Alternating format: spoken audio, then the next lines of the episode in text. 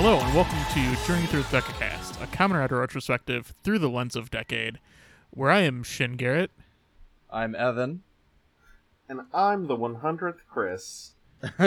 What happened to the other 99th Chris? I killed them all. Oh, is it like, The Prestige?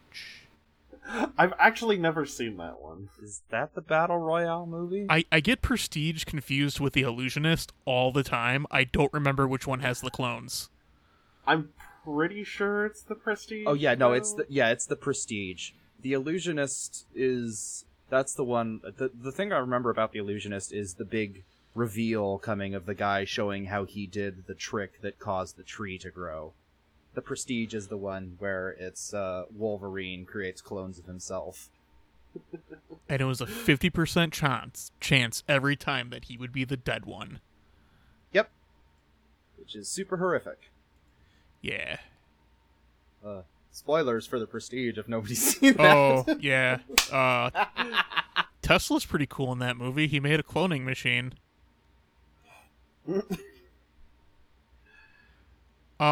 Anyway, this is the 100th episode of this train wreck somehow. Yay! And it features train wrecks because today we watched Kamen Rider Heisei Generations Forever, where Den-O crashes a train into the movie. Multiple times even. And sometimes it's the same time as the previous time it did it. Yeah, it's the. I mean, it only crashes twice, and it's the same crash just from two different perspectives. Well, no, doesn't it like also like crash in the? Yeah, okay, this is fine. I'm not here to argue semantics about it. The movie is a big time loop, so it does get a little confusing. Big timey-wimey bullshit. Well, anyway, I suggested this one because for our 100th episode, this is the first time we are doing an episode of a thing that is not saved onto my hard drive. I watched it off streaming because Shout Factory licensed and subtitled this one and has it up on their Shout TV thing. Which is really neat. Yep. Oh, though you have seen it before off of my hard drive when we watched it originally. I have seen it before. Yes. This is an interesting like circular thing. Even it fits in with themes of the movie because this was my introduction to Kamen Rider. Yeah, this episode is actually a time loop too because we're seeing the same events twice. God, I'm a fucking monster. A couple years. Well, I mean, You introduce it as, you're going to have no idea what's going on, and I'm like, I don't care. It's fun. And coming back to it is very nice, because this entire movie is a massive love letter to the Heisei generation of Kamen Rider. And I kind of got it the first time. I'm like, oh yeah, this is, they really, really, this is saying, I love you, goodbye, to the Heisei generation. Right. And specifically highlighting Den-O, Zi-O, and Build are like the main ones. Yes. Yeah. So Evan probably even got more out of it because I know for a fact he's watching Build right now. I am watching Build right now, and it is fun to see that it's like, oh, I'm getting a couple spoilers for Build. He's talking, Sento is talking about a couple things. I'm like, ooh, how's he going to get to that? I was thinking about that when he says a particular line in the movie, and I'm like, Yeah, Evan probably doesn't know about having a constructed personality or whatever. That seems relevant. It's about the thing of him changing the timeline. Oh, okay. Yeah. So that the Skywall never happened. There's some top tier Otoya Grease jokes in this movie, and I appreciate the movie for this. I cannot believe how young the actor who plays Otoya still looks. Isn't it nuts? It's fucking weird. I think I look older than him. Yeah, it's crazy. Age. I love the joke of, oh, you must be from Greece, from Build, because Otoya from Kiva wouldn't make sense. What the fuck are you talking about, Otoya from Kiva? It's very good. It's very cute. You know, like, I feel like by the time we get around to Den-O, I might like Den-O that time around. I really like the Imagin. Like, they're a lot of fun. Yeah, again, this movie. I was streaming this movie to a couple friends who hadn't seen. I'm doing the exact same thing you did. To be fair, it's Garrett. The exact same thing that Tokusatsu is doing too. Yeah, it's I streamed this to a Discord server that I mod in and had a couple people watching, and so I was giving commentary in text along the side, and I talked about the Den-O characters as like they're a comedy troupe, and I kind of love it. And again, it's this movie just makes me want to watch Den-O real bad. Yeah, I have been noted to saying, like, when I first attempted Den-O, I wasn't a fan, but I feel like I have matured with age, and now because of that, I can now accept comedy. It is kind of funny that out of the 3 Heisei shows we've watched for Decacast, one of them receives extremely little fanfare in this movie, which would be Kiva, as it deserves. Yeah, I mean, hey, did you know that he's based off of a bat, and you know this because he hangs upside down? He hangs upside down in a fight scene because he's a bat. The thing about Kiva hanging upside down is, okay, out of all of the bat features and imagery that you could reference, hanging upside down is the least interesting one.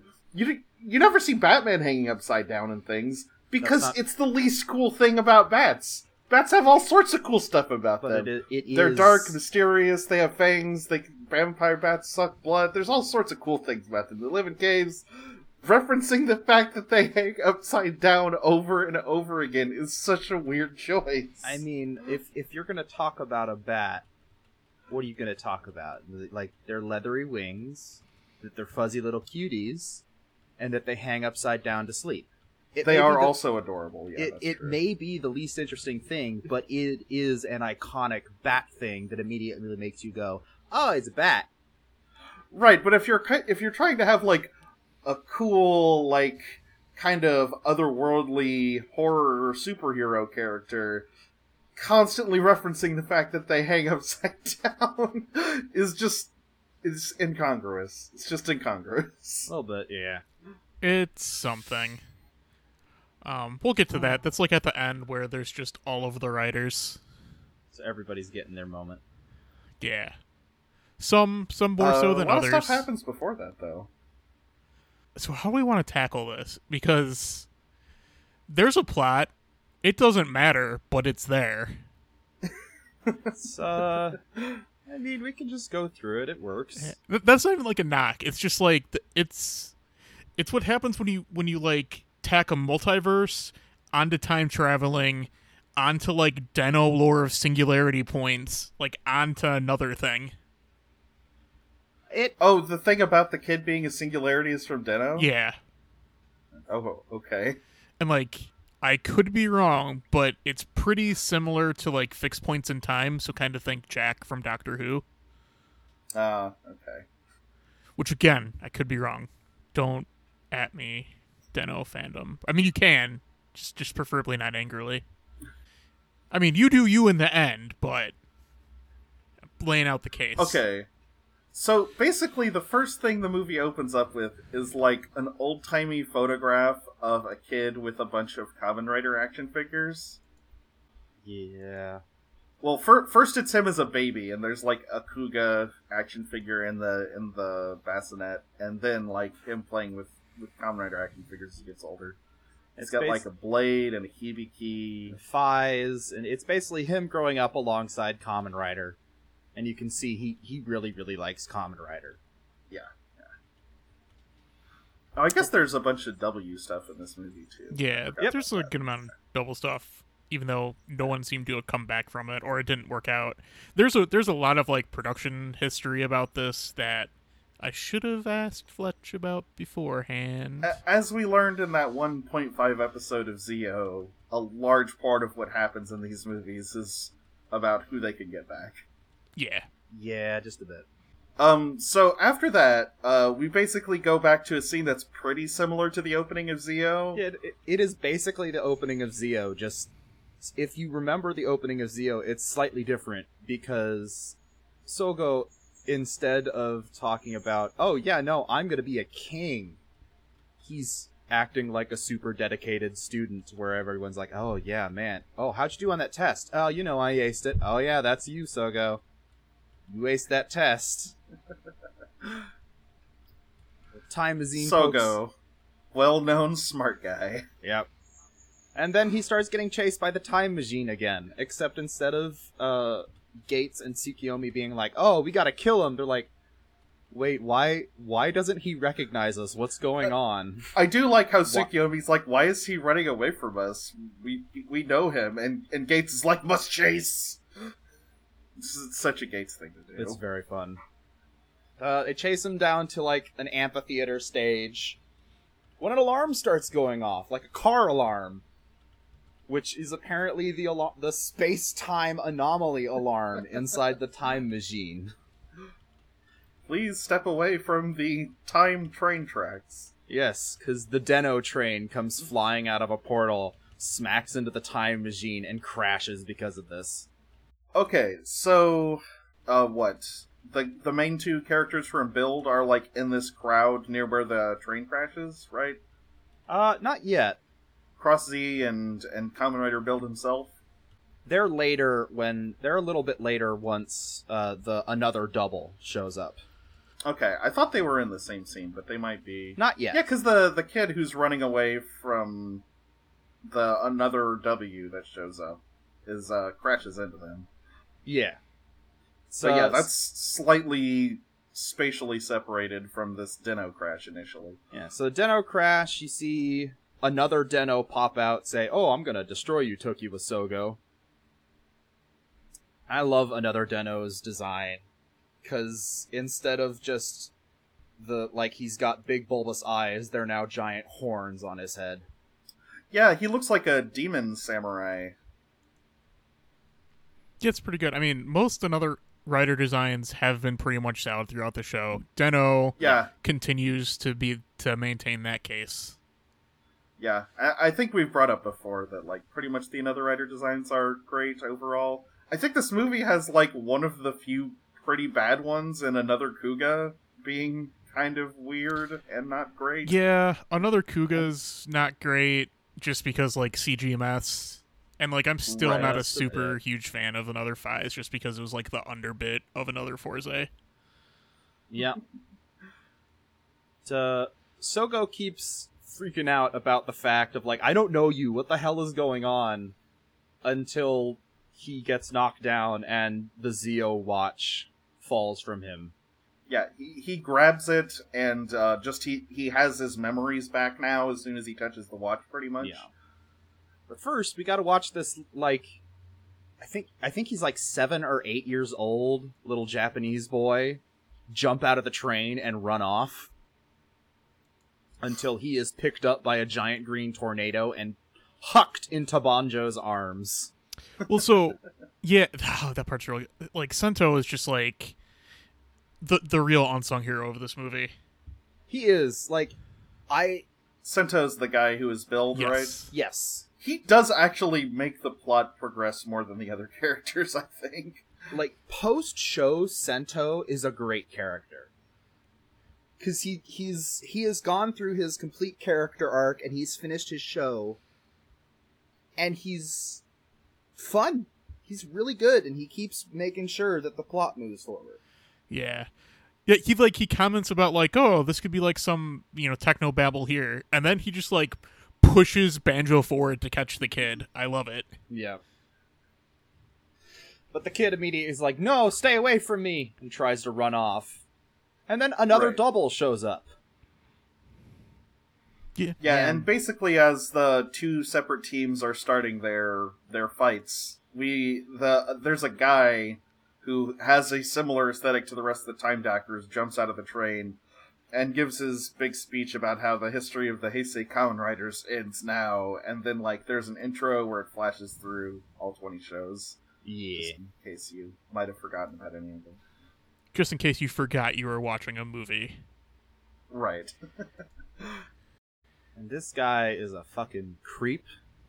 I don't remember his name, and we're never gonna know why he's so mad. It's Tid. I was right. It is Tid. Okay. And on his one arm, he has a tattoo of the Realm Reborn logo from Final Fantasy XIV. Oh, God, oh shit! Does. Yeah, you're right. He uses it one time to do this extremely cool, like, eye hypnotism thing, and then it's never comes up again. That hypnotism that doesn't even actually work. Yeah, it doesn't actually do anything. It's just a cool tattoo. Sento is too strong for that. Maybe it's like one of those Shadowrun like animated tattoos, and he just is like, oh, he's just a Chunibyo and pretends that it has superpowers. Maybe he's just absurdly extra. I mean, that falls in line for Time Jackers. Yeah, I like that explanation better. But he's after that intro, we go back to Gates and Zi-O finishing up their fight with Den-O. I actually really like this little cut here because they do like a team up. Attack. Oh, the one where Gates uses his axe to like toss Sougo up into the air. Yeah, and Sougo shoots another Den-O, and Gates slashes him at the same time. Other way around. Then, yeah. Oh well, yeah, other way around. And another Den-O runs away. They detransform, and then they've been fighting under this like tent. They've been fighting on the stage. Yeah, and they like turn toward a crowd that is clapping for them as if they had just participated in a live rider event. And even Gates makes the comment of if they're acting like they've just watched some sort of show. How very meta of you, Gates. I thought they were gonna do something more with this the first time we watched this movie, and I was a little bit disappointed, but like now that I'm watching it again, like it's a fun thing. Like I guess I don't need to be mad at them for the not doing what I thought the movie was going to be. The movie's too full to kind of get into that. Yeah. Yeah, it like kind of it like makes some gestures at being meta, but it's like there's not really enough time for that. There's no time to meet the writers. And, so Gates brings up he has a little mini plot dump is like because Sogo's like, oh man, why did I lose my memories? I don't know, but we've been looking for you because you vanished yesterday. And I didn't do it because I cared about you or anything. Just. And then Tsukuyomi comes up and is like, Gates, Sougo, we are going to be late. No. She doesn't call them Gates and Sougo. Yeah, I like how Sougo and Gates are immediately like, school? We don't do school. But so they're very confused, and then it cuts over to Build and Sento and Banjo fighting with another double, and you can see that they are gathering a crowd as they're fighting. Right, yeah, people are pulling out their phones to take videos of them and stuff. And there's one guy who specifically is like, oh yeah, it's Build and Cross Z. We don't know until later, but he is important. Yeah. Then Grease and Rogue arrive, and they're the best. Yeah. Yeah, I don't really know these guys, but I do love Grease already because he's played by Otoya. Just know they're both the best. Grease is great. I'm still at a point where I'm like, no, fuck Rogue, though. Don't worry, he gets there. So Grease's combination is robot and jelly. What combination is Rogue? It's not even a combo. It's just the singular. Yeah, no, it's Grease only uses robot. He just uses the jelly form of the bottle, which is like a condensed form, and then liquid is stronger than gas, obviously. Yes, and Rogue uses a crocodile bottle, except he like I don't know actually what the mechanics of his belt yet, but it like crushes the belt. It's the same belt as Grease. They both use the splash driver. Okay, it's just crushing the belt instead of... There's actually, like, a 3-episode, like, V-Cinema that, like, goes into, like, the whole Rogue stuff. That'd be fun to watch. So they drive away double, they all de-transform, and the crowd is just gone? Yeah, that means show's over. Yeah, the show's over, so the crowd just leaves. And then Sento and Ryuga are like, wait a second... Why do you have memories, and why do you have belts? Yeah, because it's like, oh, what do you mean? You're back to normal? What are you talking about? We're back to normal. So I'm assuming they lost their memories in the course of Build, unlike the other characters who are losing their memory in the course of this movie. To explain it, I'd have to spoil the end of Build. I mean, that's fair. It's just like different causes of amnesia. It's a little bit confusing. Yeah. Got a three amnesia pile up here. So, Sento runs off. He goes up onto a roof. He's like, oh yeah, just as I thought, the sky wall is gone. And Banjo brings up like, oh, but didn't you change the past so that the sky wall event didn't happen? And, oh yeah, no, I didn't do that. And I didn't create the rider system. Why don't we have the rider system? Why do they have the rider systems? Right. And then... I do like the explanation for why... Like, this happens much later in the movie, but Sento gives a minor explanation for why the universe reset didn't work on Banjo. It's just like, no, Banjo's too stupid, and that's why his brain kind of refused the world. I think that's the plot of one of the Build movies, actually. He's so dumb he's immune to like timeline shifts. No, but so like the after movie of Build, I believe, goes into the Banjo getting his memories back. Oh, that's fun. I don't remember. I haven't watched the Build movies. I'm apparently a fake fan. I plan to get to him. Sento tries to think about it right up until he remembers, oh wait, but no, there was a fucking child that was being chased. Yeah, we should probably deal with that, because it's like the plot of this movie we're in. Sougo and Gates are like spying on their classmates, trying to figure out like how they fit into this world. She skipped over Grease and Rogue losing their memories. Well, again. It's just Rogue at first. Grease doesn't happen till much later. Oh yeah. You forget, because it's Sento runs off, Banjo runs after him. Sento goes through Kazumin and Gen, who are Grease and Rogue, respectively. Banjo runs into them, and then, I guess, Rogue knocking his head on the ground causes him to lose his memories. Again, not sure if this is regular amnesia or more... plot time-based amnesia. Yes, too many but amnesias. Then Gates and Sougo are spying on Tsukuyomi, who is now a normal high school girl. And I love that I love that this first scene is they're asking Tsukuyomi. They're like, "Man, which between Gates and Sougo, which one would you date?" Apparently, Sougo is smart, but his attitude sucks. And Gates is like, oh god, no, definitely not. Even if you're dumb, your face can save you, but no, god, no.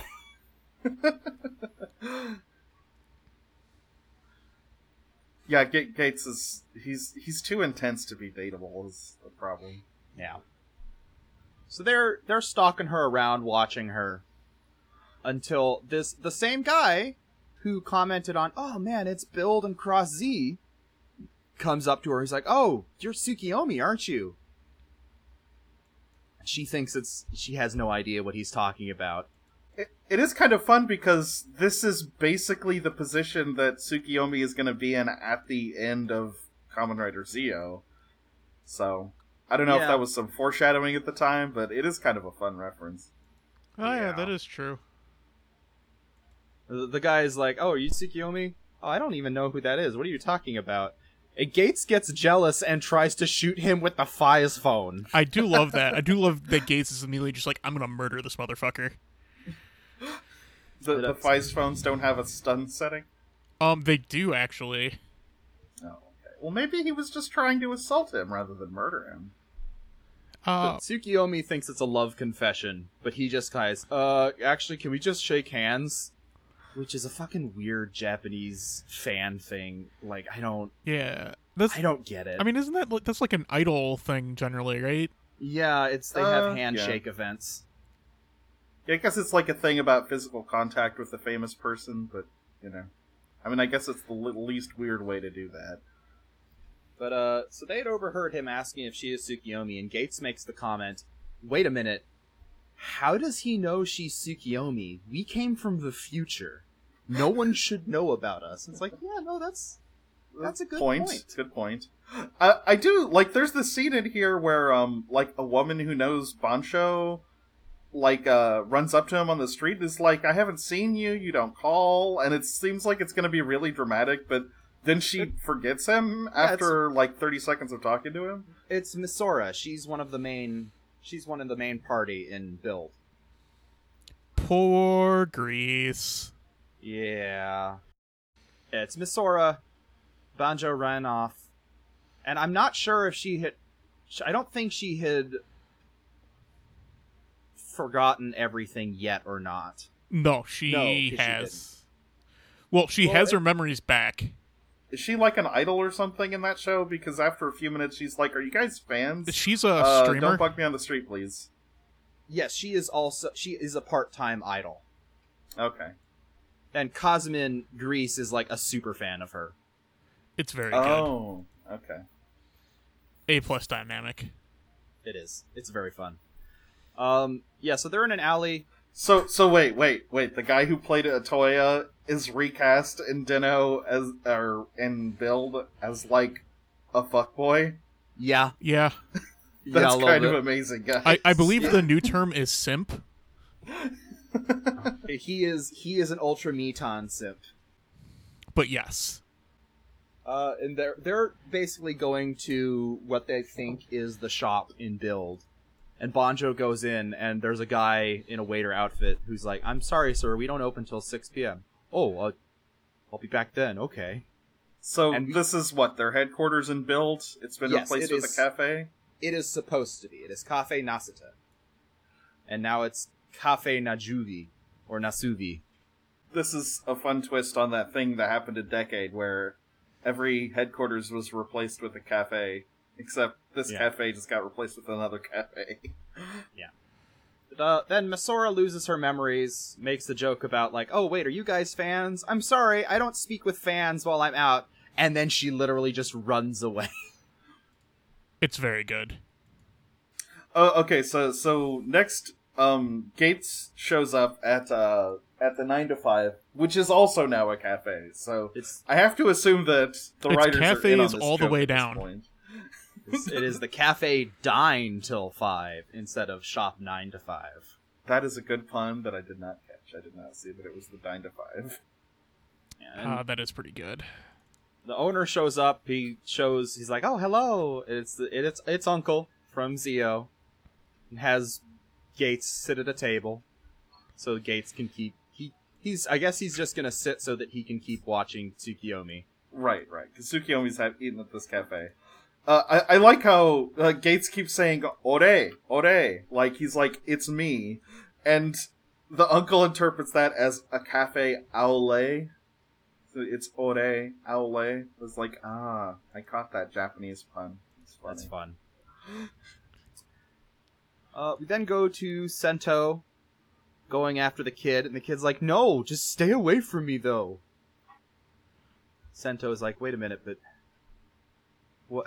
Why was the monster after you? What is it supposed to be? What's going on? In case we're conveying the plot of this as, like, weird and disconnected, it actually is in the movie. Yeah, no, it is very disconnected. Yes. We learn the kid's name is Shingo. Sento introduces himself as Kamen Rider Build, and Shingo's like, oh, you're a Kamen Rider? Does that mean you're friends with Kuuga? Yeah, and he's like, Kuga's premiering tomorrow. Or does he say that here? No, that's not for a while yet, because Tid shows up and is like, Shingo, you've been a bad boy. Right. But Kuga's the only Kamen Rider he knows, because I guess Black was too far in his past or something. It's a thing later, but he was kidnapped from his original timeline the day before Kuuga was meant to air. Which is also the day that his brother was born. Yes. And also, they're going to act like the first... The show... The movie basically has the conceit that the first day that these characters' shows aired on is the first day that they, like, appeared in...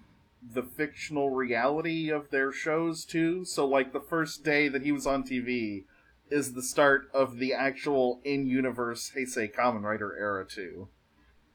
Yep. So it's like this weird meta, non-meta thing going on at the same time. Well, it's... I think what it is later in the movie they talk about how, you know, Kamen Riders exist in memories of the people. And so, like, all Heisei... Yeah, it didn't exist before this because it hadn't aired and it wasn't in anybody's, like, new... I'm going to use the phrase new sphere, which is the idea of, like, a collective unconscious, somewhat. Right. And so, because nobody had seen Kamen Rider yet, Kamen Riders didn't exist. But as soon as people started watching, Kamen Riders existed.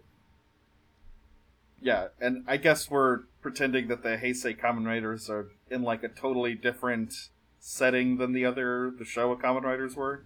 I mean, they definitely are. Definitely are. Like, I guess this is actually pretty... They've stuck with this since Decade. Like, the eras have just segregated continuities. Mm. Yeah.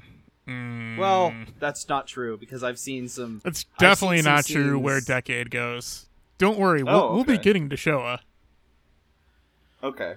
Well, by the time we've rolled around to Zi-O, I feel like the people writing the show are like, okay, no one watching this was like a real-time audience for the Showa stuff, so we're just gonna pretend that this is a separate continuity from that. Probably. Yeah, I mean, I think it's more just like, again, like, constraint, like, didn't have, like, the time to add that in, and this is meant to be, like, a send-off for the Heisei generation anyway, with Riwa coming in and stuff. Yeah, yep. There's also the more practical concern of they definitely aren't going to be able to get those actors back. They would look extremely different if they did, and they probably don't have costumes left over from the show itself. Oh, they definitely have costumes. Oh, they do? You think that they actually have, like, a costume archive? That Gaim had a Heisei versus Showa movie. Huh. Interesting. Yeah, I've seen a cutscene from that, and it looks real neat. Yeah, it is all the Showa writers versus all the Heisei writers. Nix that assumption, then. That's cool.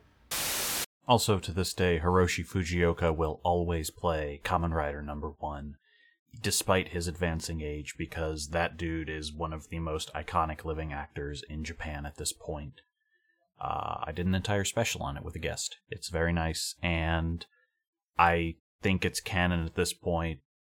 Well, not canon, but I think it's just the collective unconscious at this point that guy will, in fact, never die and might very well continue fighting cyborgs in an immortal fashion until Nazis or Kamen Rider die. So, Tid shows up, is fucking creepy, trying to go after Shingo. Sento tries to attack him, but he's a time jacker, and so just kind of is not able to be hit. Yeah, he just, like, zooms around like he's the Flash or something. Yeah. And then uses time powers when Bill tries to transform. Yep. Which is cool. He gets a look at the cool, like, runner aesthetic that Bill has. And he's even making a comment of, why are there riders here? You guys shouldn't be here. Is this because Shingo escaped? Oh, well, whatever. I'll just use you as my tool. I am confused why he is confused, because his plotline is apparently like, okay, I'll kidnap this kid, and... if I prevent him from being in the world, that'll prevent Kamen Riders from ever existing. But then he escapes, and is like, well, why is my plan that I didn't succeed at not working? Well, so, because, like, at this point, Build and everybody being here isn't because of Shingo, it's because of his brother who has the Imagin contract going on right now. Okay, yeah, that's true. There is another form of time travel intersecting this guy's time travel. Yeah. Layers and shit.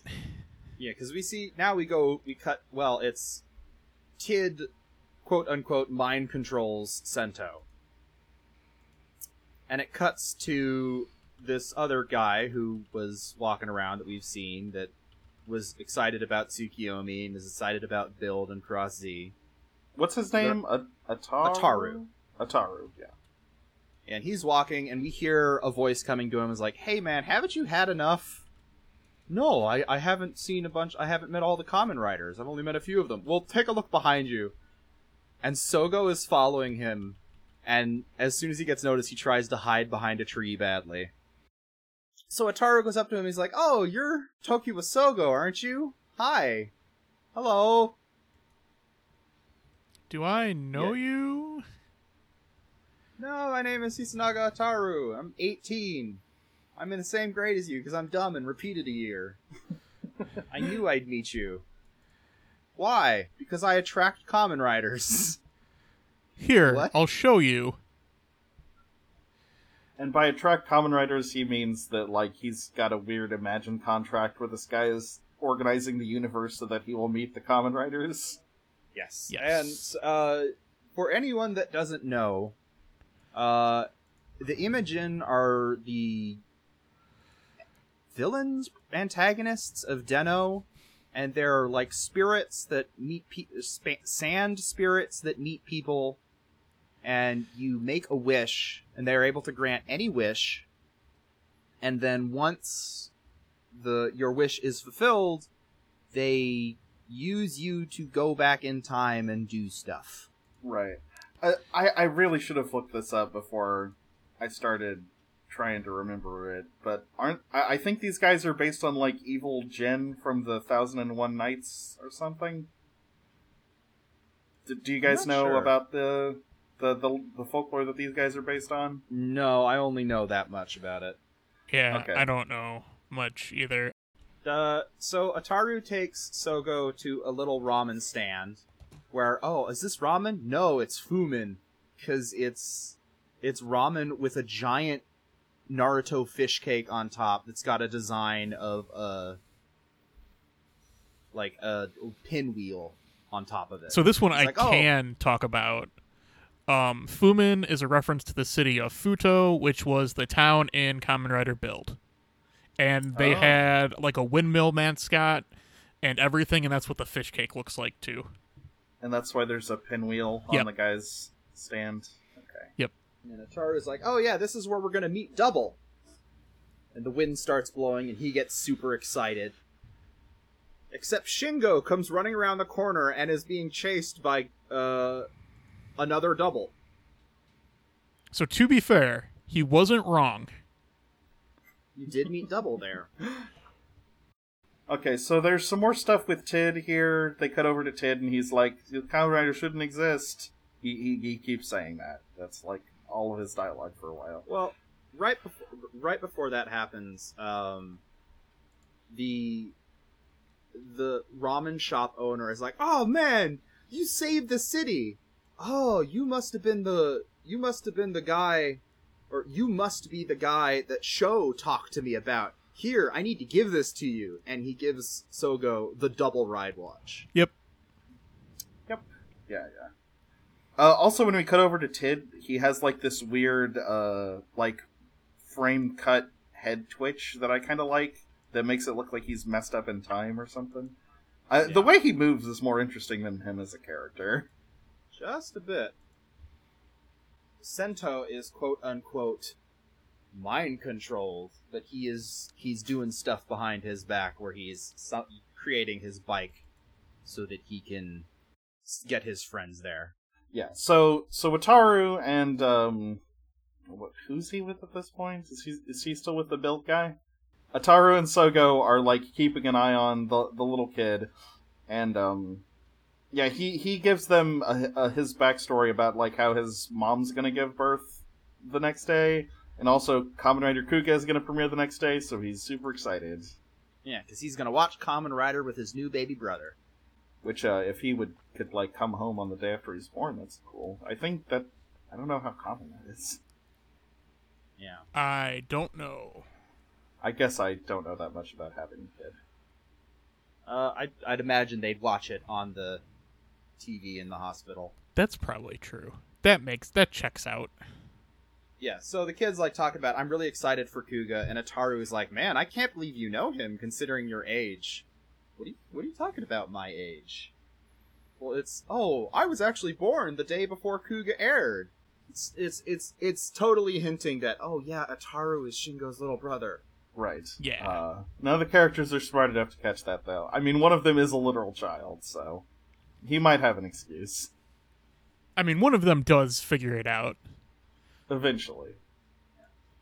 So, Sougo heads back to the 9 to 5, which he now discovers it's the die until 5.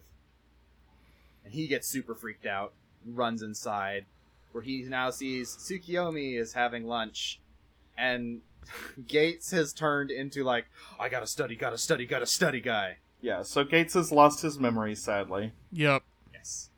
This is a very fun little bit. Yeah, at this point, Banjo and, the guy who's Grease show up. I forget his character's name. Well, it's...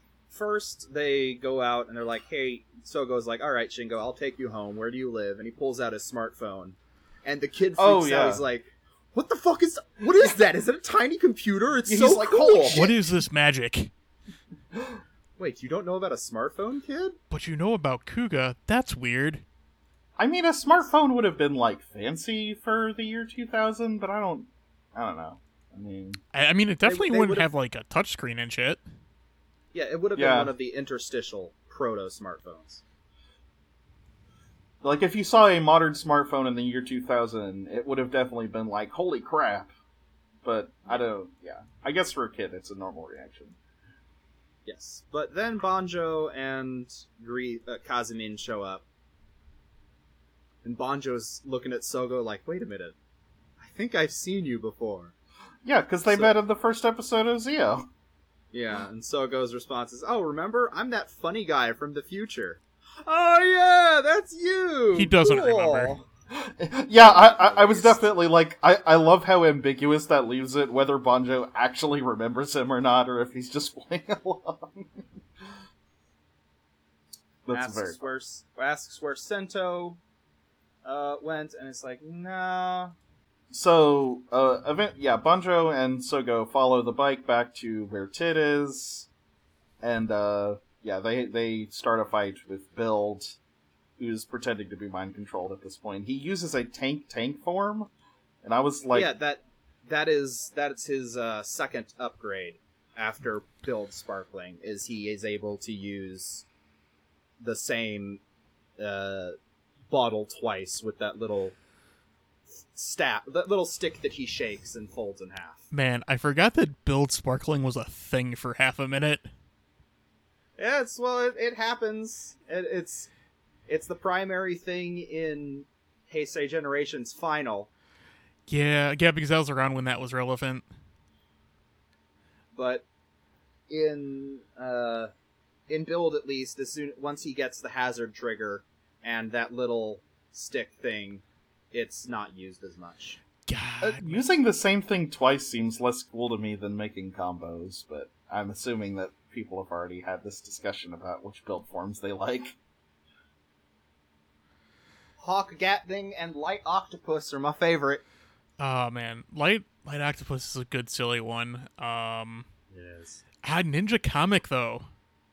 Ninja Comic with the four-coma sword. Light Octopus, as in the concept of not weighing much, or light as in photonic light as in transfer? Light as in a light bulb. There's a lot of build combos we could talk about, but unfortunately we're not talking about Build the show right now, otherwise we'd be here forever.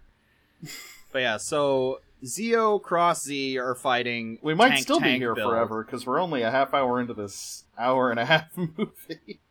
Just a bit. It'll get faster when we get later.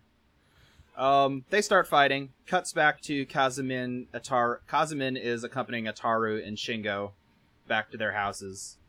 And this is where we get the Ataru making the joke of, you're Kazumi from Greece, right? Because, Otoya from Kiva wouldn't make sense. He says that would be too obscure. What are you talking about, Otoya from Kiva? I'm me. God, he does not look like he aged. Right? It looks like he got younger more than anything else. But so Ataru does the thing for his next stop, or... Shingo does the thing. It's like, oh, it's next stop. And Ataru is even like, oh, hey, yeah, no, I'm real close, too. And then he starts pouring sand, and the Imagin inside of him is like, hey, are you satisfied yet? Because this is Something real bad might happen if you keep this up, and I'm just exhausted. You saying Sento got captured because of me? I don't know. Maybe. Who knows? And it does, like, the Imagin sand thing. Yeah. Yeah, the sand, like, falls out of his pant leg. Yeah. It's, like, a cool visual. Yeah. We get a short scene of Zi-O and Crossy fighting Build, or Tank Build. And Tid being creepy. Yeah. Goes back to Kazumin is having a real fun time with this kid. They're, like, holding hands, smiling at each other, just kind of going down the street, super happy. It's very fun. They come up and Ataru's like, oh yeah, here's my house. And Shingo is giving this, like, Shingo is a super smart 7-year-old. Yeah, he's on it. Because as of this moment, he realizes that, oh, this old guy, Ataru, is my little brother who's supposed to be born tomorrow. Yeah, he picks up on the whole time travel plotline faster than a lot of the adults. Very true. See, he's a baby nerd, totally ready for his first Kamen Rider show. No. But before they can go inside, another double shows up and he's like, oh hey, looks like the Kamen Riders are gone, I guess I can get in here. And Grease is, of course, like, hey man, I'm here. That's kind of rude. God, I might be a tertiary rider, but come on. And it's just because I don't get any upgrade forms doesn't mean I can't fight. Yep. Oh, okay. So he starts fighting Double and is doing okay against Double until another Den-O shows up. And then he gets the shit kicked out of him. Yeah, they double team him until he just, gets wrecked. But the kid, Shingo, surrenders himself to another W so that they'll stop attacking Ataru and Kamen Rider Grease. Yeah, he even turns to Ataru and has, as a 7-year-old, a I'm going to be a good big brother moment. It's like, hey, don't be afraid. They're only after me. And he goes and sacrifices himself with the line of don't lay a finger on Ataru. Yep. Yeah, what a sweet kid. Like, that is a good big brother, even as he's 7 years old. Yep. But then, another Den-O runs up, opens his mask, and oh hey, look, it's Ataru inside another Den-O. That's weird. I don't know why he decides to open his mask to show him that either. Well, see, he has to set the seed so it happens in the past to have this make sense in the future. Yeah, I guess you're right. So it goes back to Tank Build basically defeating Cross Z and Zi-O, and he's going to use the full break with his giant cannon. So his giant cannon sword charges up a shot and then flips around and shoots at Tid. And Tid is even like, I already knew that you were pretending to be mind controlled, but whatever, it doesn't matter. My job's done. I'm like, you didn't know. You wouldn't have done it if you knew. Why does this guy even do mind-controlling stuff? Because it never works on anyone. I mean, he only did it the once. Yeah, but it doesn't work the one time he tries it. It's such an unnecessary plot element. Yeah, I don't know. They have a little discussion, and Sento surmises that it was all a trap. And he's right, because it goes to some building where Tid acts super creepily towards Shingo and is like rubbing his head and getting real close. It's like, oh, you really gave me the runaround, but this time I'll make sure to seal you tightly. It's fucking... It's super weird. It's super creepy. So, Banjo, Sento, and Sougo... The room that he is like spends most of the rest of the movie in is like super weird too. It's like a blank room with a hardwood floor. There's like a throne-ish thing set up in one side with like tiny statues on little plinths in it. It's like a weird museum thing. Yeah, I'm like, I feel like this setting should have some reason to have, like, this guy should have some reason to use this room, but it's not going to come up because there's not time for anything. This movie is too packed to have a plot. Just a bit. It is very packed. So Sougo, Sento, and Ryuga, Banjo basically drive to where the guy's house. Banjo notices Kazumin beaten up and knocked out and goes to try and help him. Well, Sento and Sougo find Ataru's bike out front, and there's a little Den-O figure and a little double super deformed figure. And this is where we start getting into Kamen Rider Existential Crisis, the movie. Yep. They ring the doorbell and go inside to Ataru, asking where Shingo is. And Ataru's like, wait a minute, how do you know my brother's name? In case you weren't figuring out the plot before the characters yet. No, but wait, where's the kid? Oh, he got kidnapped. But it'll be fine, because this is all my fantasy anyway, so...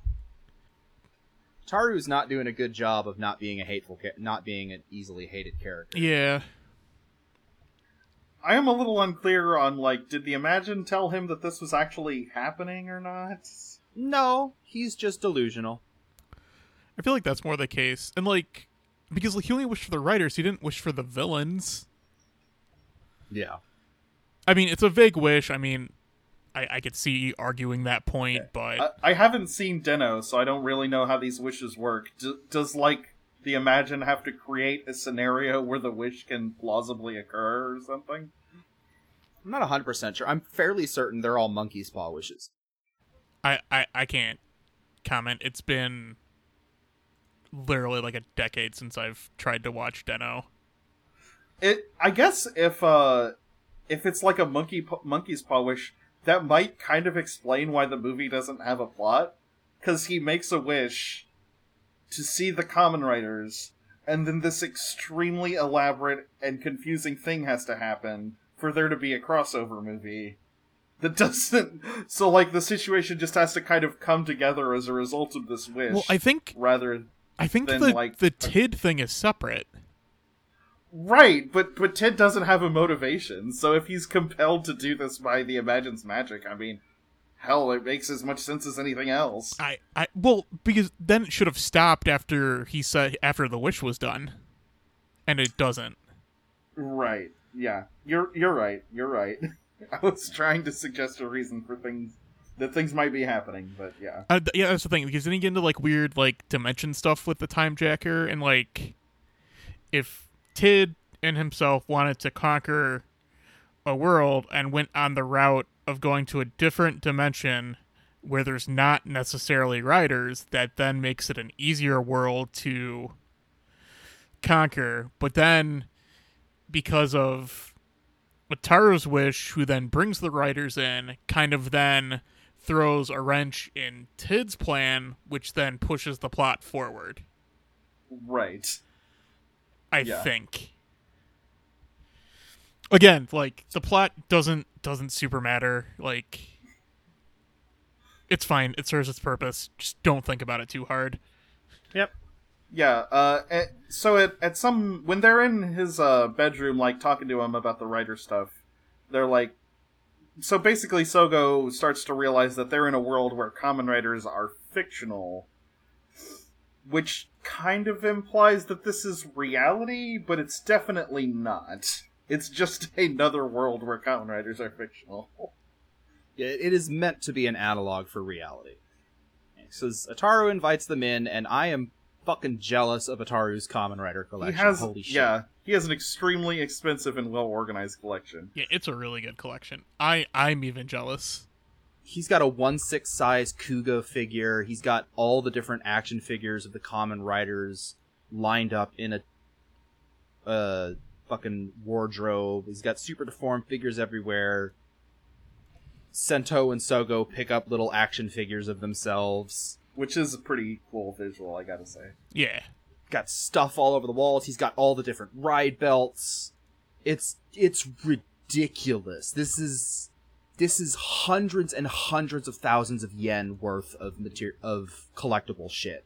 It definitely makes me wish that, okay, in another 10 years when they do their next anniversary show, they should definitely have that writer have, SH Fig Arts characters of all of the other Kamen Riders and, like, whip them out, or, like... He has a signed Kamen Rider Kuuga poster. Evan's so jealous. I'm so jealous. I want that poster, that movie poster. It is awesome, yeah. The setting that we're in at this point also... Okay, this is a weird tangent, but... It reminds me a lot of Limbo from Grant Morrison's Animal Man. The concept of limbo is it's where comic characters go when they're not being written about, but then he writes a story that's set there, so it's not really limbo. And this feels a lot like that. Of this is a reality where Kamen Riders are fictional, like our reality, but now there are writers there, so it's not really our reality anymore. Okay, yeah, so... Ataru explains what happened, where an Imagin appeared before my rider-loving self, and I made the wish that I wanted to meet the riders. And so, no matter what the other riders want to do, it's not going to be a big deal, because this is all a fantasy. And Sento, well, he gives the explanation for why do you want to do this? Oh, I wanted to forget reality, because my brother... who was 7 at the time, disappeared the day I was born. Hint. And my parents were devastated and never really paid attention to me, so I kind of grew up with Kamen Riders, and I wanted them to save me. That's such an interesting emotional through-line that we spend so little time on. Yeah. And so Sento comes up with the thing of, like, so you're perfectly fine with people getting beat up and all the injuries and stuff, because it's not quote-unquote real. Well, I mean, once I stop it, it'll go back to normal. Whatever, I'm out. Sento just leaves. You can tell Sento's fucking pissed. Yep. It's real good. Again, he's real good in this movie. Head downstairs. This is where Sento sees a picture that we don't see at the moment, but this is where he realizes that Shingo is Ataru's big brother. Yeah. Which is pretty much like the earliest point he could have figured it out at. Yeah. We see Ataru back in his room where the Imagin is like, dude, can you stop? I'm like almost at my limit. Is that why the characters are losing the memories? Dude, do you know how many people I'm supporting right now? It's not my fault. This is hard. I do like how this Imagin got in over his head by agreeing to a wish that requires so much stage management that he didn't think about. We go back to Tid, who has locked Shingo in a small metal box. He goes nuts about how, oh yeah, my true world will now be complete. And a massive, like, I don't know what this is. It's a massive tower church thing with, like, the Den-O horns on top of it come out. We see Banjo supporting Kazumin, like, walking away. He's like, alright, people start running, because, oh, hey, look, here are all the mooks from all the different Kamen Rider shows. Oh, sorry, Kazumin, I gotta put you down so I can be a hero. You get to see a bunch of different scenes of just random civilians being attacked by Kamen Rider mooks. Yeah. Pretty much all of the mooks are there. And it starts raining so that you know how serious it is. Yeah, it's super serious. Cuts to Sento and Sougo. It's kind of funny that all the mooks show up and there's like an apocalypse thing. It's also the beginning of Decade. That's true. I mean, also the end of Zi-O. Yeah, it happened at the end of Zi-O too.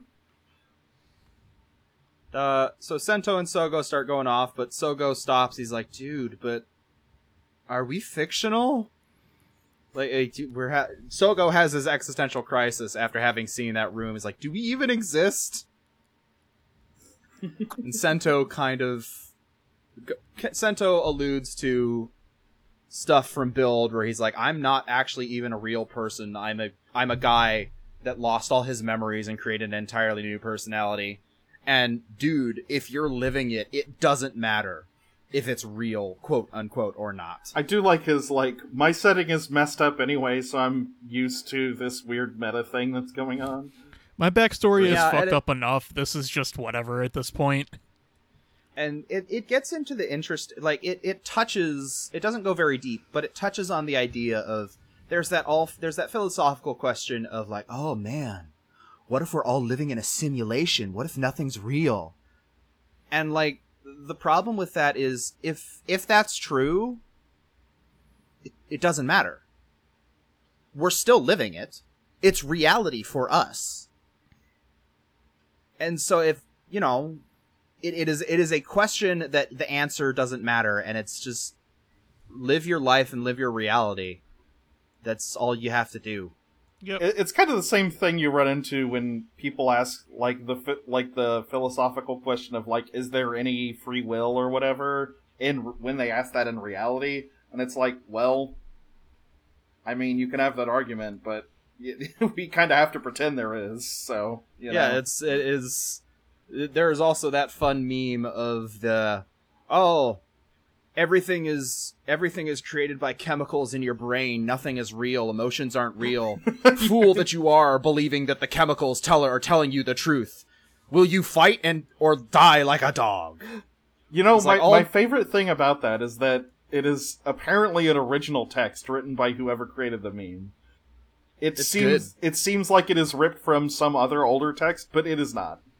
No, yeah, and it's real. It's like, reality as we know it is subjective from person to person. One person's reality is not the exact same thing as another person's reality, because your reality is entirely based on how you interface with the world. Your observations of the world and your beliefs create your own personal reality. Yeah, so Senjo is just like, just don't worry about it. It doesn't matter. Let's, like, have Kamen Rider fights. Yeah, pretty much. So they start fighting. Ataru goes out, notices it's raining. He's like, oh man, what's going on? He's finally realizing the fact that, man, maybe my wish isn't going great. I might have created a little apocalypse on accident. Yeah. He starts getting chased by Kamen Rider mooks. He meets Kazumin, who's, like, staggering along. He's like, oh hey, yeah, no, Grease, help me. What the fuck is Grease? Yep, he has now lost his memory. Yes. And then, like, he runs after, he falls down, and then a group of mooks come in, and his Imagin's like, so you good now? And he's like, yes, yes, yeah, yes, please, yes. You know, Kamen Riders aren't supposed to exist. Just finish it. So then Futaro comes up. He defeats the mooks, so clearly the mooks weren't related. And then the contract is complete, so then he, like, does the Imagin thing and goes inside of him to go to the past. Yeah, he goes to Ataru's past. Yeah. And then all the other riders disappear. Yeah, they all start evaporating. Sougo does arrive and see the Imagin hop into him, but then they all disappear. They start getting the weird time jacker thing of fuzzing. It reminded me of the thing in Zi-O where once another rider had taken the rider powers, they had a similar visual indication of, oh yeah, no, they're not a rider anymore, except in this they kind of cease to exist entirely instead of just becoming normal people. Right. And so we see Banjo disappear after he defeats some mooks. We see Sento disappear. And then we go to Sougo, and we disappear, except we follow him into the disappearance. And he basically just wakes up like it was a dream. Kind of. I think what it is that they're going back to their own unique worlds. Yeah, I don't even want to talk about why Sento is there. It's fine. Don't worry about it.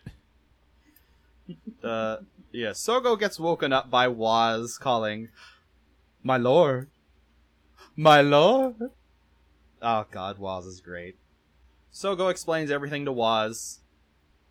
And Sento, or Sougo is wondering if it's actually a dream or not. And we get to see Owner being excited about a watch so that we know everything's back to normal.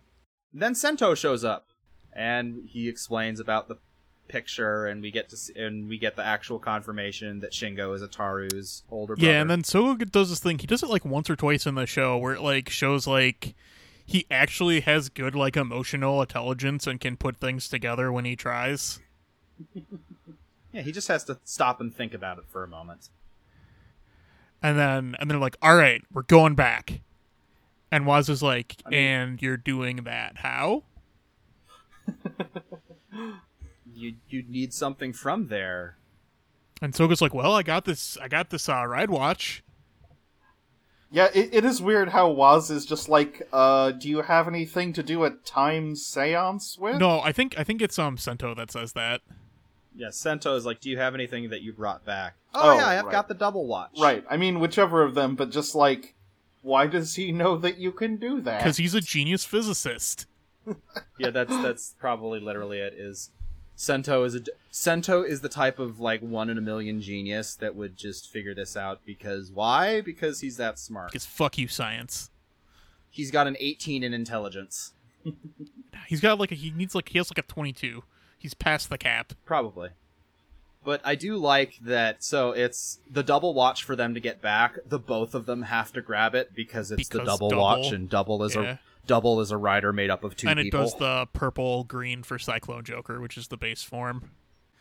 But then we learn that, like, Gates and Tsukuyomi come along anyway, so... Waz even shows up, so... Well, Waz isn't bound by the rules of time and space. That's true. And Gates and Tsukuyomi were already, like, there were versions of them in this universe. They might have just gotten their memories back or something. Yeah. So they go through a weird, like, dimensional portal thing. I like the bit where Waz does the Matrix get me guns thing, except it's get me a reference material for Kamen Rider Den-O. So that's also a double thing, and... That's a lot to unpack that Waz can use the Gaia library, but we're not going to unpack that here right now. I just like to think that Waz, it's part of his thing of being, like, the spectator. No, it makes perfect sense for Waz to be able to do this, but this is also a specific double thing that plays a lot into double. Oh, cool. Yeah, but Sougo shows back up with Ataru. And they're trying to get the information on Imagin, so Waz uses the Gaia library? Yes. To get the Den-O book.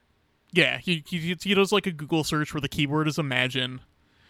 And then also in the book it happens to have one of the tickets, which is another thing from Den-O. And so he's able to hold it over Ataru's head to get the destination that the Imagin went to. I thought it was a Decade card. They look super similar to the Decade. No, it's a ride pass. It's a Den-O thing. Trains. Okay. It's a train pass. Yeah. It's a ride pass. Train pass. Same thing. So they figure out that it is... Well... He headed back to January 29th, 2000. Yeah, Sougo basically just, like, explains to Waz, like, well, see, we're doing this because it's actually the brother, and to help the brother, we gotta go back in the past. And Waz just kind of like, all right. This doesn't seem to have anything to do with that whole becoming king thing, but whatever. Well, it's his king, and he'll follow what his king wants to do. So then that happens, and he takes Ataru back too. He gets to see himself before he's born, which is weird. That's a crisis waiting to happen. Yeah. So they head into the hospital. Like they land the time machine outside the hospital and head inside.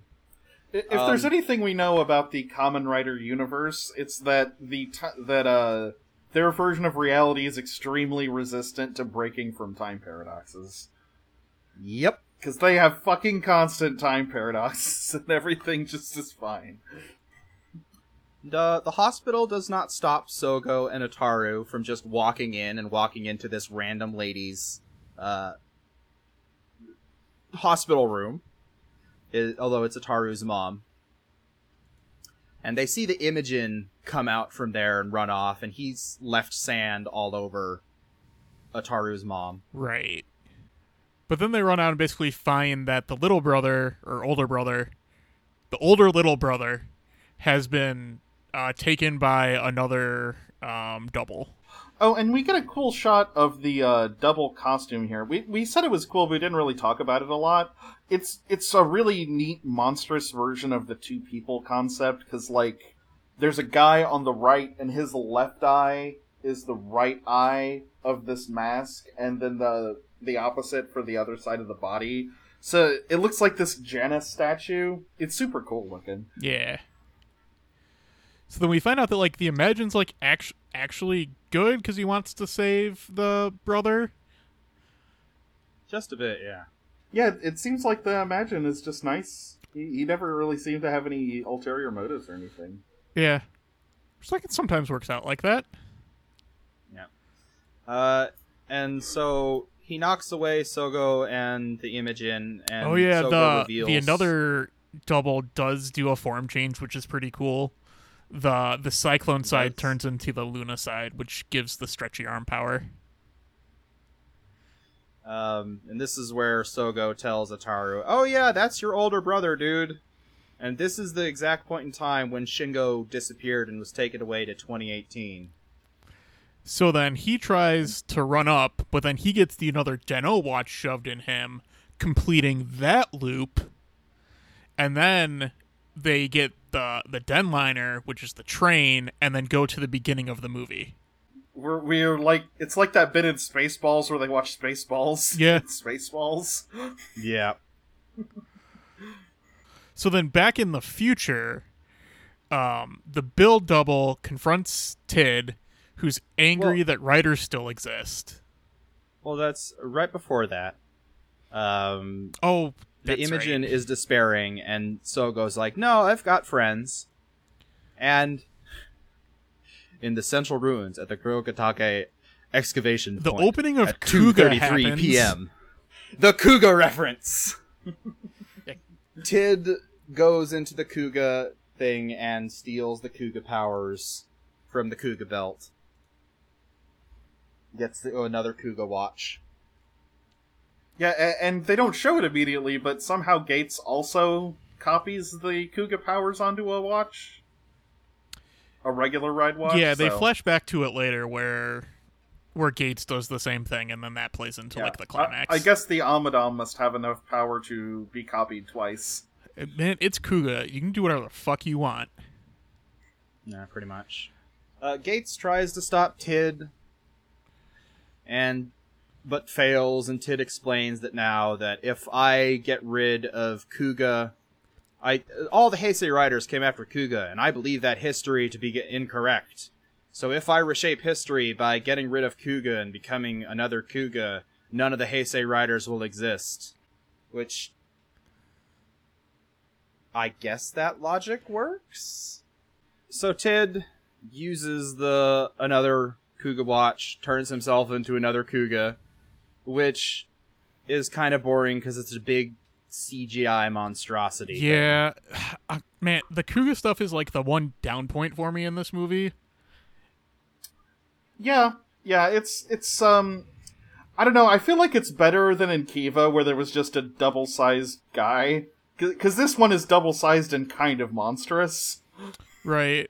Yeah, I mean, I'm sure it wasn't feasible to get Godai back, so like we couldn't really have like that much of a cameo, but yeah, and they don't ever have the guy in the Kuuga suit never says anything, so they're pretty careful about being. They don't want to like steal the Kuuga legacy, I guess, without having someone around who played him. Right. Yeah. Tsukuyomi shows up in Gates' time machine and tries to fight another Tid. Doesn't do very well.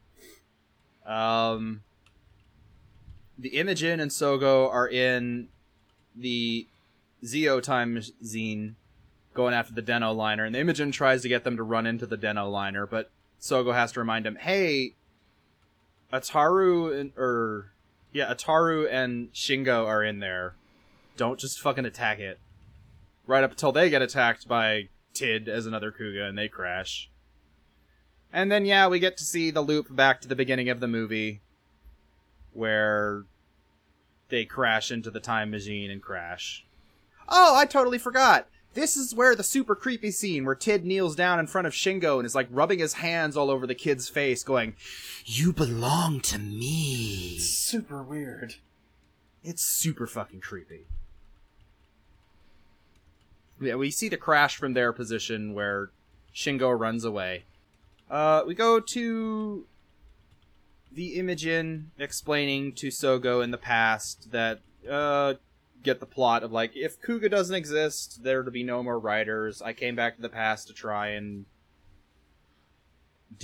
fix this to save Shingo, because he's a singularity point, and their existences don't get affected by any change in history. Right. But I can't win against Tid. So the singularity point can drastically change history, but they themselves won't be affected by it? Yeah, it's their life would still be the same.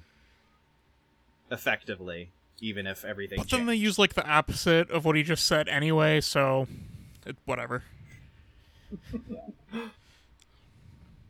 So, hey, let's go back to 2018. But your time machines are busted. But that's true, but I've got friends that I can do slapdash repairs. My friends also have a broken time machine. So if we take two broken machines and put them together, we can maybe get there.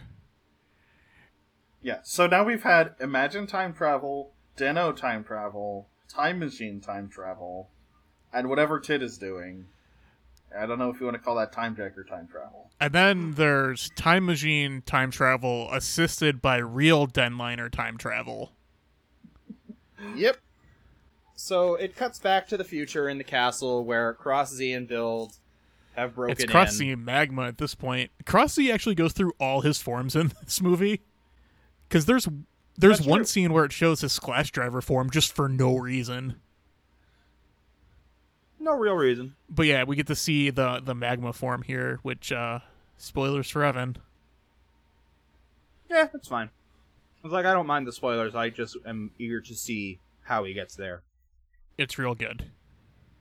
And this is where Sento gives his thing about, I changed this world. I changed the world too, and the writer should have vanished. But this idiot doesn't understand how it works. So he kept his powers. And Banjo does the fun thing of like, wait, all this talk about idiots, are you talking about me? Yeah. They're such a good duo. Fucking Banjo, yeah, they're a great duo. Yeah, I mean, I've never really seen any of Build, but Sento and Banjo have a fun dynamic, even just in this movie. Then we get a cool fight scene. Yep. Then it goes back to the two time machines, where like piggybacking through time. And they're kind of having a real hard time of it. But then the actual Den-O liner shows up and flings them to the correct spot. I do kind of love the thing where they're like, okay, a lot of the parts on both of these time machines are broken, so let's just staple them together, and maybe they'll work well enough to get us to the point in time we need to go to. Yep. Build and Cross Z are now gone fighting outside. The Den-O liner flings the time machines into the castle. They run in. Tid is even like, dude, what the fuck? How are you guys back? How have I not won yet? I'm doing everything to make Kamen Riders not exist, and you're still existing and bugging me. So they transform to try and fight. And Tid gives the good line of, for guys that don't exist, you are really getting on my nerves. Which is a fair line. Yeah. And he basically froze them mid-transformation so that the mooks can just run up and beat on them. Yeah, he like, blows away their transformation clocks, which I'm like, geez. That is real cool. Breaking the rules, man. You can't do that. Well, he did it. Imogen you're violating the Mahou Shoujo Super Sentai... Tokusatsu treaty. That's why he's in the real world. Yeah. Imogen tries to get to Ataru, doesn't do very well, or tries to get through to Ataru, doesn't do very well. And it looks like, oh no! Sougo, Gates, and the Imogen and another Den-O are gonna be killed, but they get teleported somehow. The real Den-O's like, fuck this noise, we gotta intervene now. Yeah. Yeah, and then Real Den-O just has, like, this really cool showcase scene where he gets to be awesome for a while. It's like, I have... Oh, wait, he's facing away from the camera, poses. I have... Oh, wait a minute. Turns around, facing the wrong way. I have arrived! That's Den-O, pretty much. Ah, I want to watch Den-O so bad. And yeah, so Den-O fights, and it does a real fun job. And Den-O's got real big brassy music that I'm a fan of. It's got good trumpets. I love his thing about, there's no build-up with me, it's climax from start to finish. Such a goofy catchphrase. Yep, we get to see a bunch of different Den-O forms. It's like, oh, your climax is too long, and he goes to axe form. And Den-O's thing is entirely, there's a bunch of Imagins that are contracted with Den-O somehow, that all, like, possess Den-O, and that's how he changes forms. Yeah, they, like, shove the other Imagin souls out of his body and take it over, and he changes forms each time this happens. Yes. But Rod form then just, like, tosses the rod into him and then just kicks him, which that's not how rods work last time I checked, but it's okay. I do think it's kind of funny how, like, it's an entire team of Super Sentai archetypes that are just this one guy. It's very fun. Like, the first one's, like, intense, then the next one's, like, a sumo older guy type, then there's, like, a kind of mincing, but, like, cool, gun type guy. Yeah, the third one's, like, the... boyish. I'm like, what is, like, the male equivalent to a Garu, but... Or, like, a gal. It's the same personality type that the merman and Kuuga had, and Kiva had. Yeah. It's a very... Well, it just makes me think of, like, a gal or, like, from, like, Galco or something. Yeah, it's an immature, very excitable, young personality. I mean, it's, like, a little bit gay-coded, which is, like, a little uncomfortable. I don't know if it's necessarily that. I think it's more, like, just, like... I want to say, like, scene person, because, like, scene's not the right word I'm looking for. Someone who's theatrical. Free-spirited. Yeah. Yeah. That's a good way to do it. And the last guy who's, like, the spear user is, like, the logical type. He's the cool one. Yeah. And Den-O is able to defeat another Den-O, and Ataru gains his normality back, and Den-O next hands him up, and it's like, oh my god, it's Nogami Ryuto! And then they kind of just, like, drop, like, the thesis. Yeah, they drop the thesis of the thing of, like, oh yeah... Hey, writers exist because people think about them and their memories. Writers exist in memories. As long as someone remembers you, you will exist. You don't truly die until no one thinks of you anymore. Which, yeah, that is a philosophy I've seen a lot. It's a solid theme. Like, it's good. I like it. Yeah, I mean, I guess it's interesting to have this sort of thing with the Heisei writers, because, I mean, all the Heisei writers only exist for 1 year. They're, like, pretty ephemeral in a way. Like, they're not around. They're super temporary TV properties. So, I'm going to disagree. Well, okay, I agree with this statement, but I'm going to disagree with it. Because, like, the whole thing that, like, brings it together is, like, while each writer might be its, like, own 1 year cycle... Writer in general spans across all of that, so like everybody has the writer that they remember, and that's like kind of part of the theming of Decade and Zi-O, which is what makes them like work as shows. That the concept of writer is bigger than just these individual guys, right? This writer has been around since fucking 70s. Yeah. It's like this is one of the longest series that exists. Yep. It's kind of nuts. Yeah, but yeah, they the everybody not Den-O gets the lesson, gets teleported back, and then we get a comedy bit with the Imagin being silly with one another.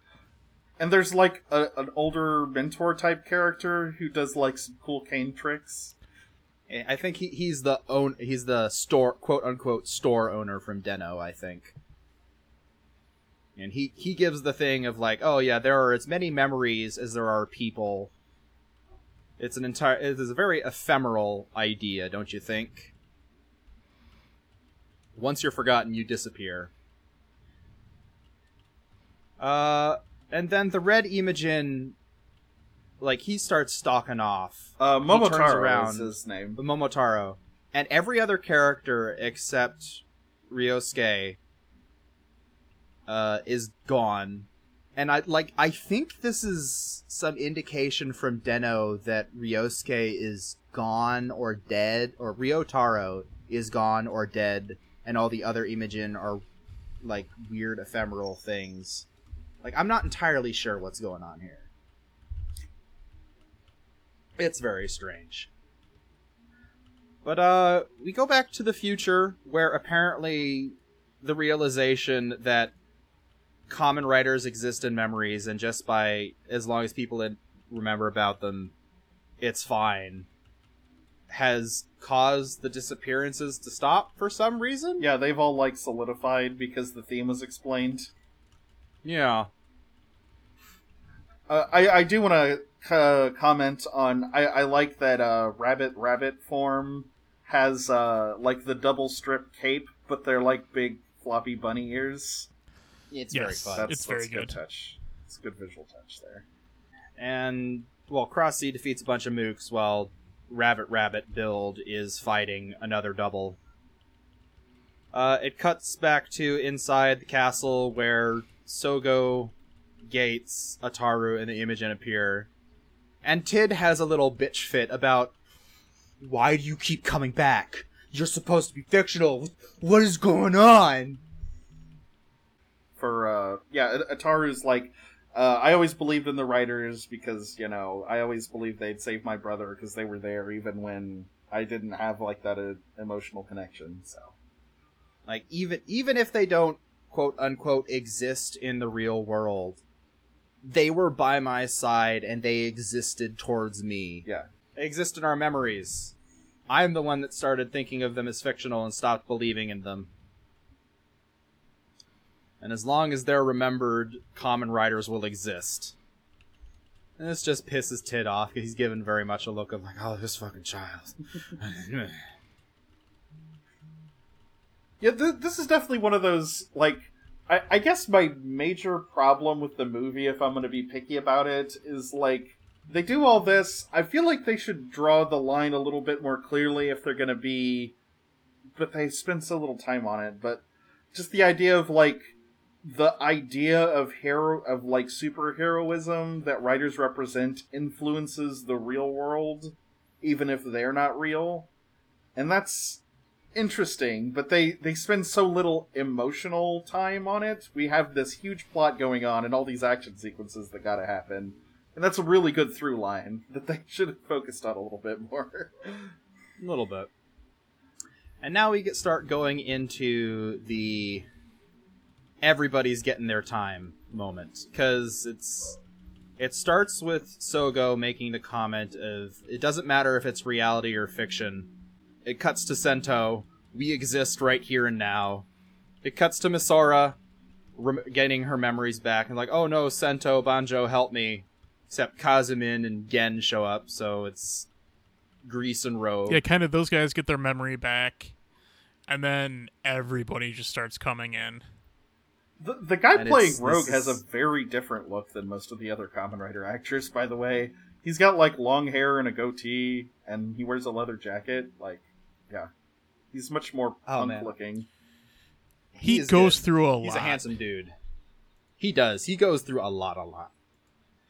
And so now we cut to a bunch of kids and other characters basically calling out for Kamen Riders to save them, and this summons the Kamen Riders.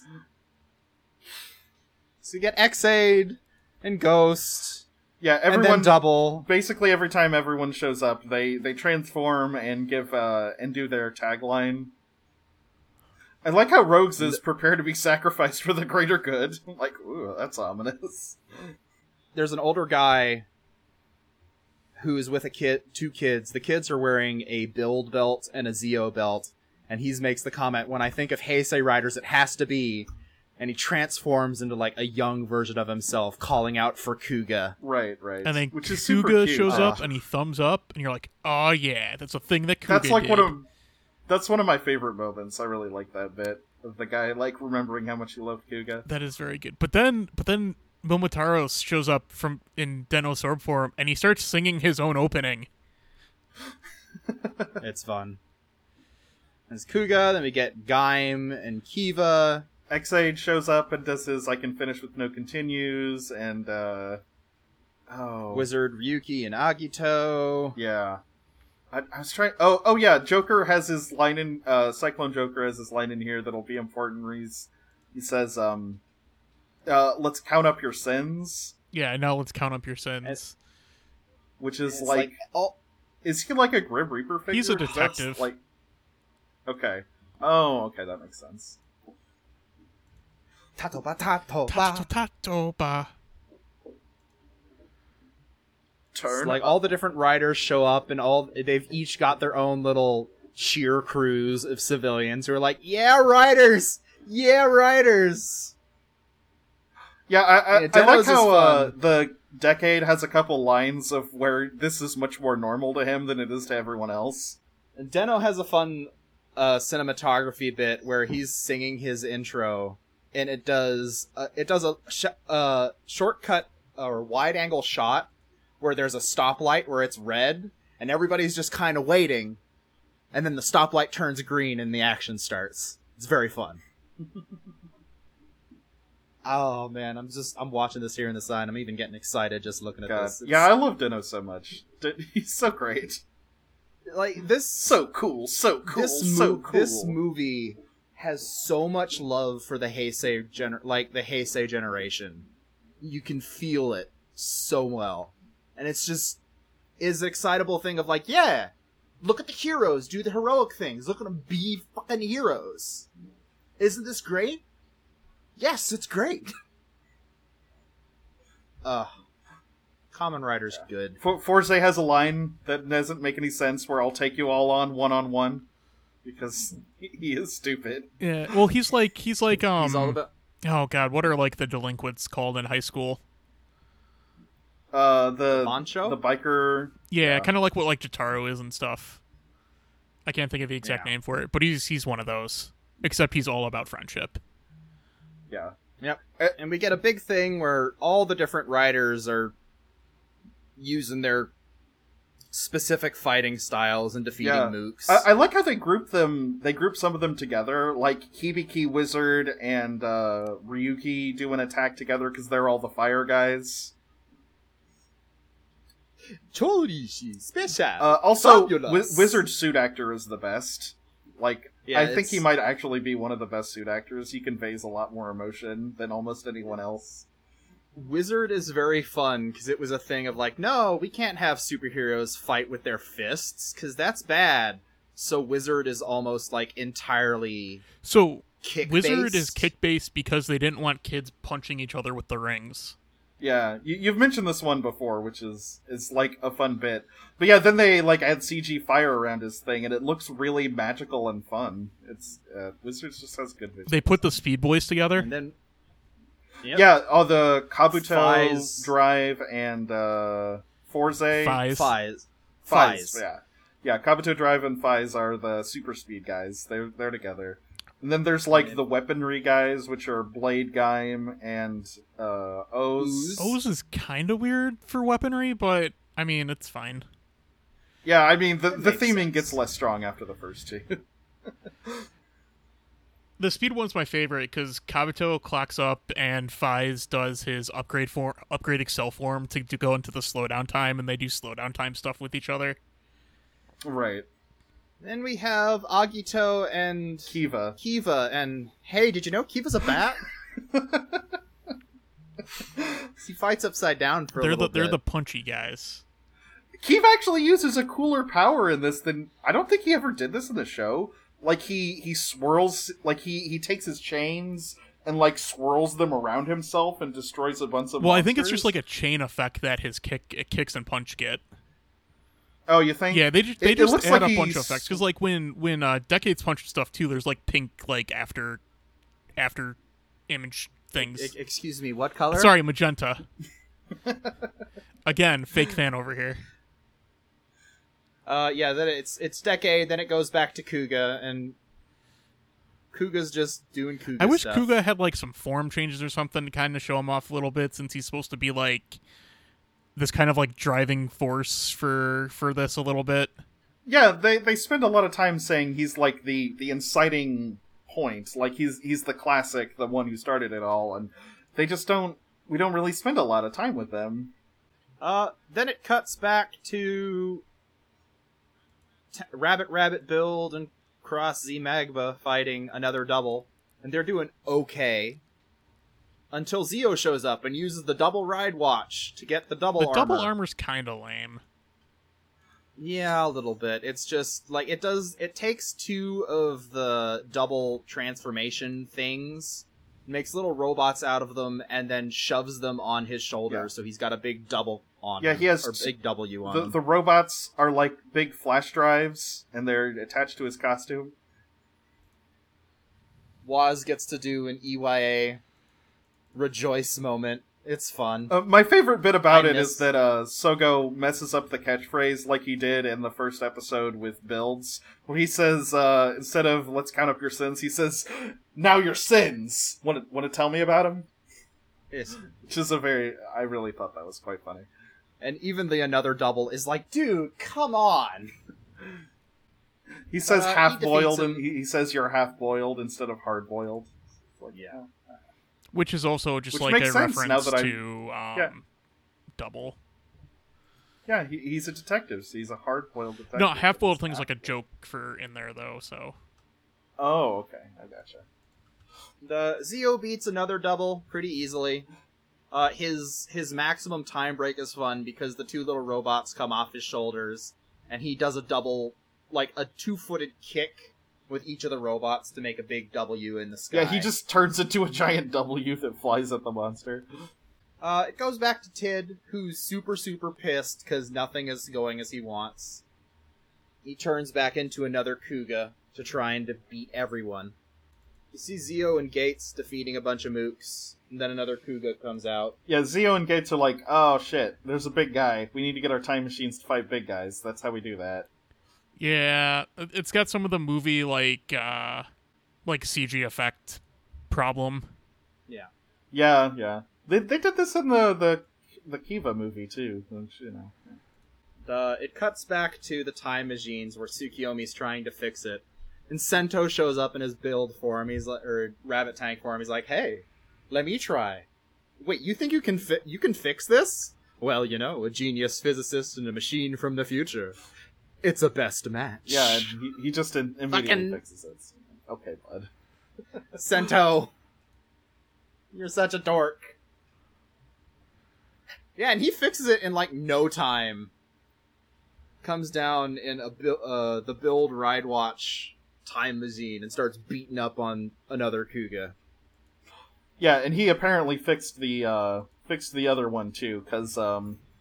Yeah, Gates throws Sougo the Kuuga ride watch and says, go use this with the time machine. Yeah, and that's where we get to see where Gates got the Kuuga ride watch. I didn't go to the year 2000 for nothing.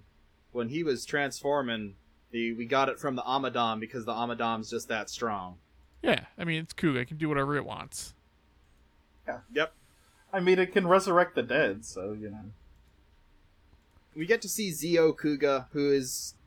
It's a pretty basic armor time, but I like it. Yeah, it looks a lot more like regular Kuuga than a lot of the armors do. I like the Kuuga armor than a lot of the other armors. Yeah, it looks like kind of just like a robotic Kuuga. I would have loved to see it like... It's kind of hard to replicate the aesthetic of Kuuga without just having Kuuga be there, because it's kind of basic. Yeah. I would have loved to see, like, the Kuuga outside of the time machine and, like, doing stuff, but... That would have been cool, yeah.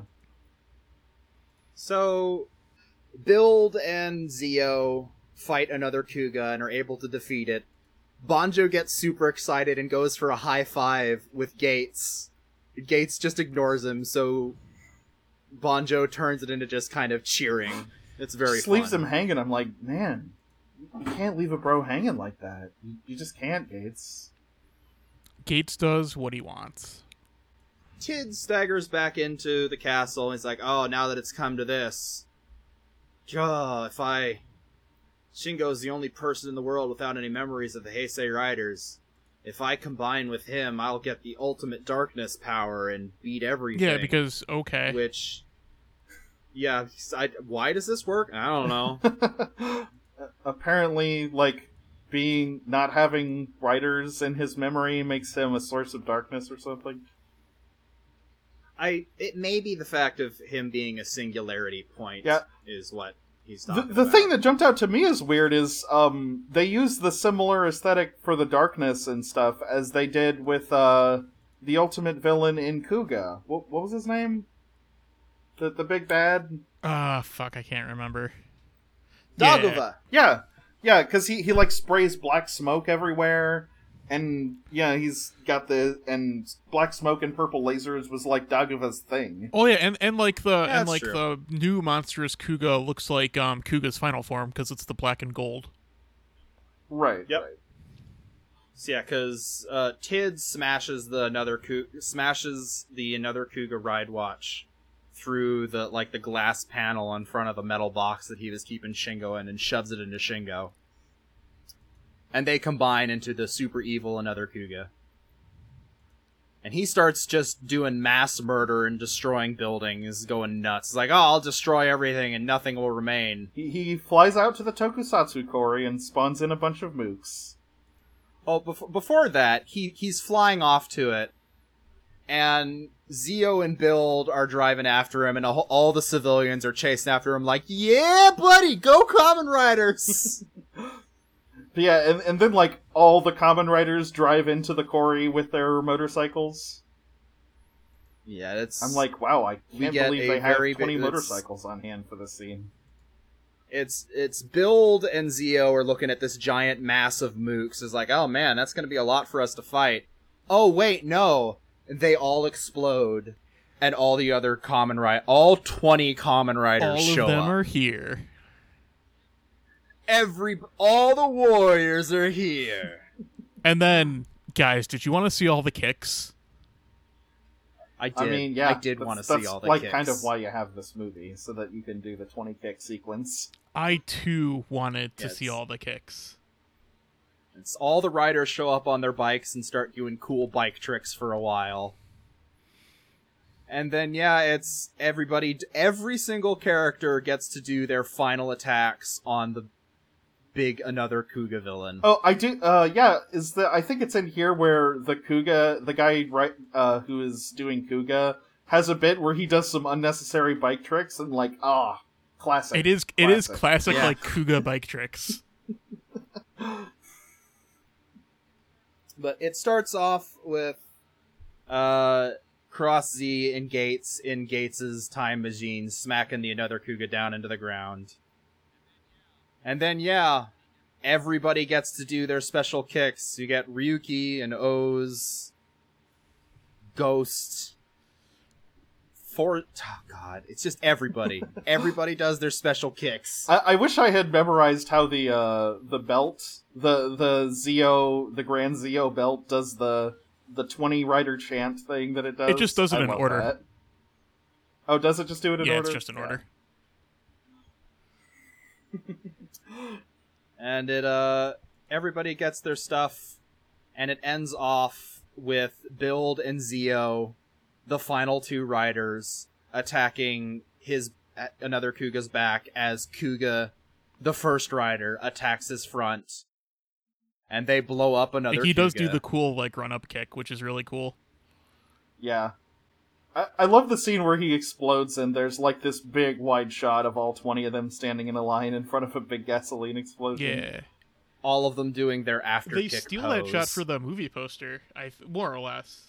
It's a really good shot. Yeah, I mean, it was probably very expensive to make, you know? I imagine you'd want to reuse it. And we get to see Shingo lying on the ground, waking up, and he wakes up. Shingo's reaction, because Shingo, like, wakes up and he stands up and he sees all 20 Kamen Riders standing in front of him. He's like, amazing! It's Kamen Riders! And I'm like, that kid is me watching this movie. I think that kid is all of us. It's like, holy shit, Kamen Riders! They do kind of, like, they have the kid react the way they want you to react when you watch this, which is, like, kind of a cheat, but, you know, I'll let it slide. It's pretty great. They deserve it. It's awesome.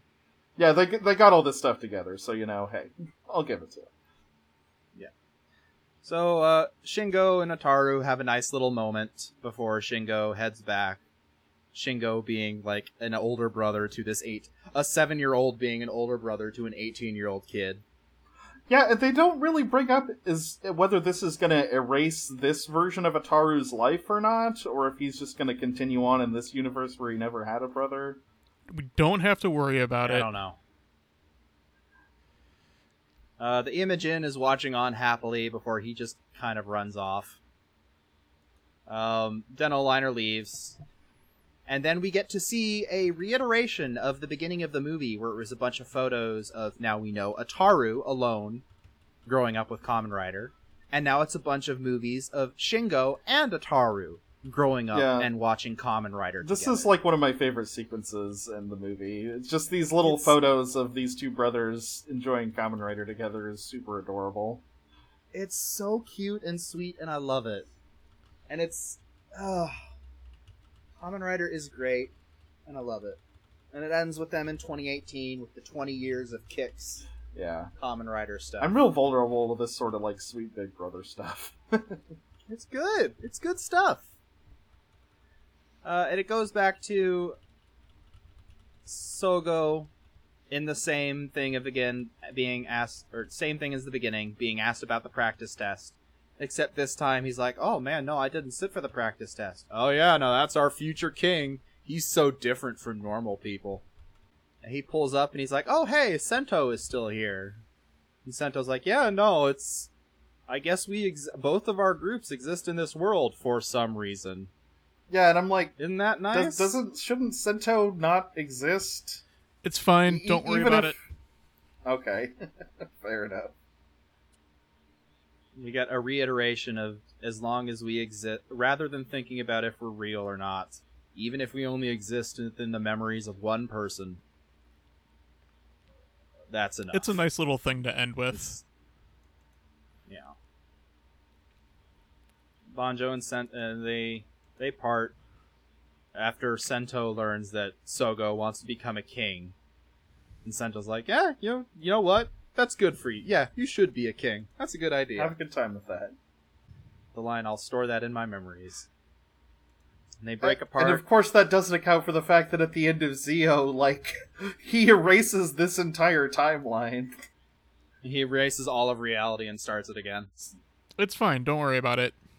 And we get our credit scene, which is fun because it's a mashup of all the theme songs of every single Kamen Rider show, as it cuts through and gives us still images from every single comic. I think my favorite is when they jump right from the Kuuga theme to the Decade Decade theme, and then they jump from the Decade theme to the to Over Quartzer. I think is the order it goes in.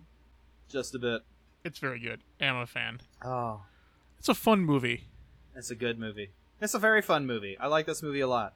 Yeah, and I like it a lot, too. I mean, it's got problems. If I were being really critical, I'd say major problems. But, you know, it's a good time. It's for a kid's movie that's also a love letter to Kamen Rider. It hits the fields too hard to want to, like, be like, well, this plot makes no sense. Yes, the plot makes no sense, but there is so much love and genuine appreciation for Kamen Rider put into this movie that it's just, it doesn't matter. Yeah, like it kind of reminds me a lot of the reboot of the Muppets, where it's like, okay, the plot has a lot of jank to it, there are some things that don't necessarily make sense and were unnecessary, but like, it's so sweet and nostalgic that, like, it kind of doesn't matter. Yeah, agreed. So yeah, that's good. I'm gonna end this podcast now because we've been talking forever. We have gone over 2 hours for the first time in a while. I mean, for episode 100, that's okay. Yeah, we had a double-length blowout episode. We gotta bring back that episode 1 jank. Yeah, sure. So this is a podcast located on the internet at journeythroughthezuckcast.com, where you can subscribe to us with your favorite podcatcher. You could email us at journeythroughthezuckcast@gmail.com. You can follow us on Twitter, which is at riceball_FM. I have a Twitter. Chris has a Twitter. I'm not a Canadian health minister, as Twitter likes to think I am sometimes. Are you still getting messages about that? Garrett, I still think you need to fucking lean into it and start responding to people. I know, but like just go for it and ruin this guy's career. He's doing a pretty good job himself. I know, but then you get to do it on the media too. It's like, no matter what he says, you're there in the background going, no! You should fucking sacrifice the elderly! You need to get called by at least one Canadian journalist. No, I have got added by a Canadian journalist before. Gotta roll with it, dude. Anyway. Join us next time when we talk about, I don't know, probably Ryuki. We haven't done that in a while. Yeah, we should do some more. That's a good idea. And, until next time, we've just been a passing through podcast. Remember that. I love you, Kamen Rider. I would use the even if there's no God or Buddha, there'll always be Kamen Rider thing, but I think I used that one before. You can use it again. Keep the love of Kamen Rider in your hearts.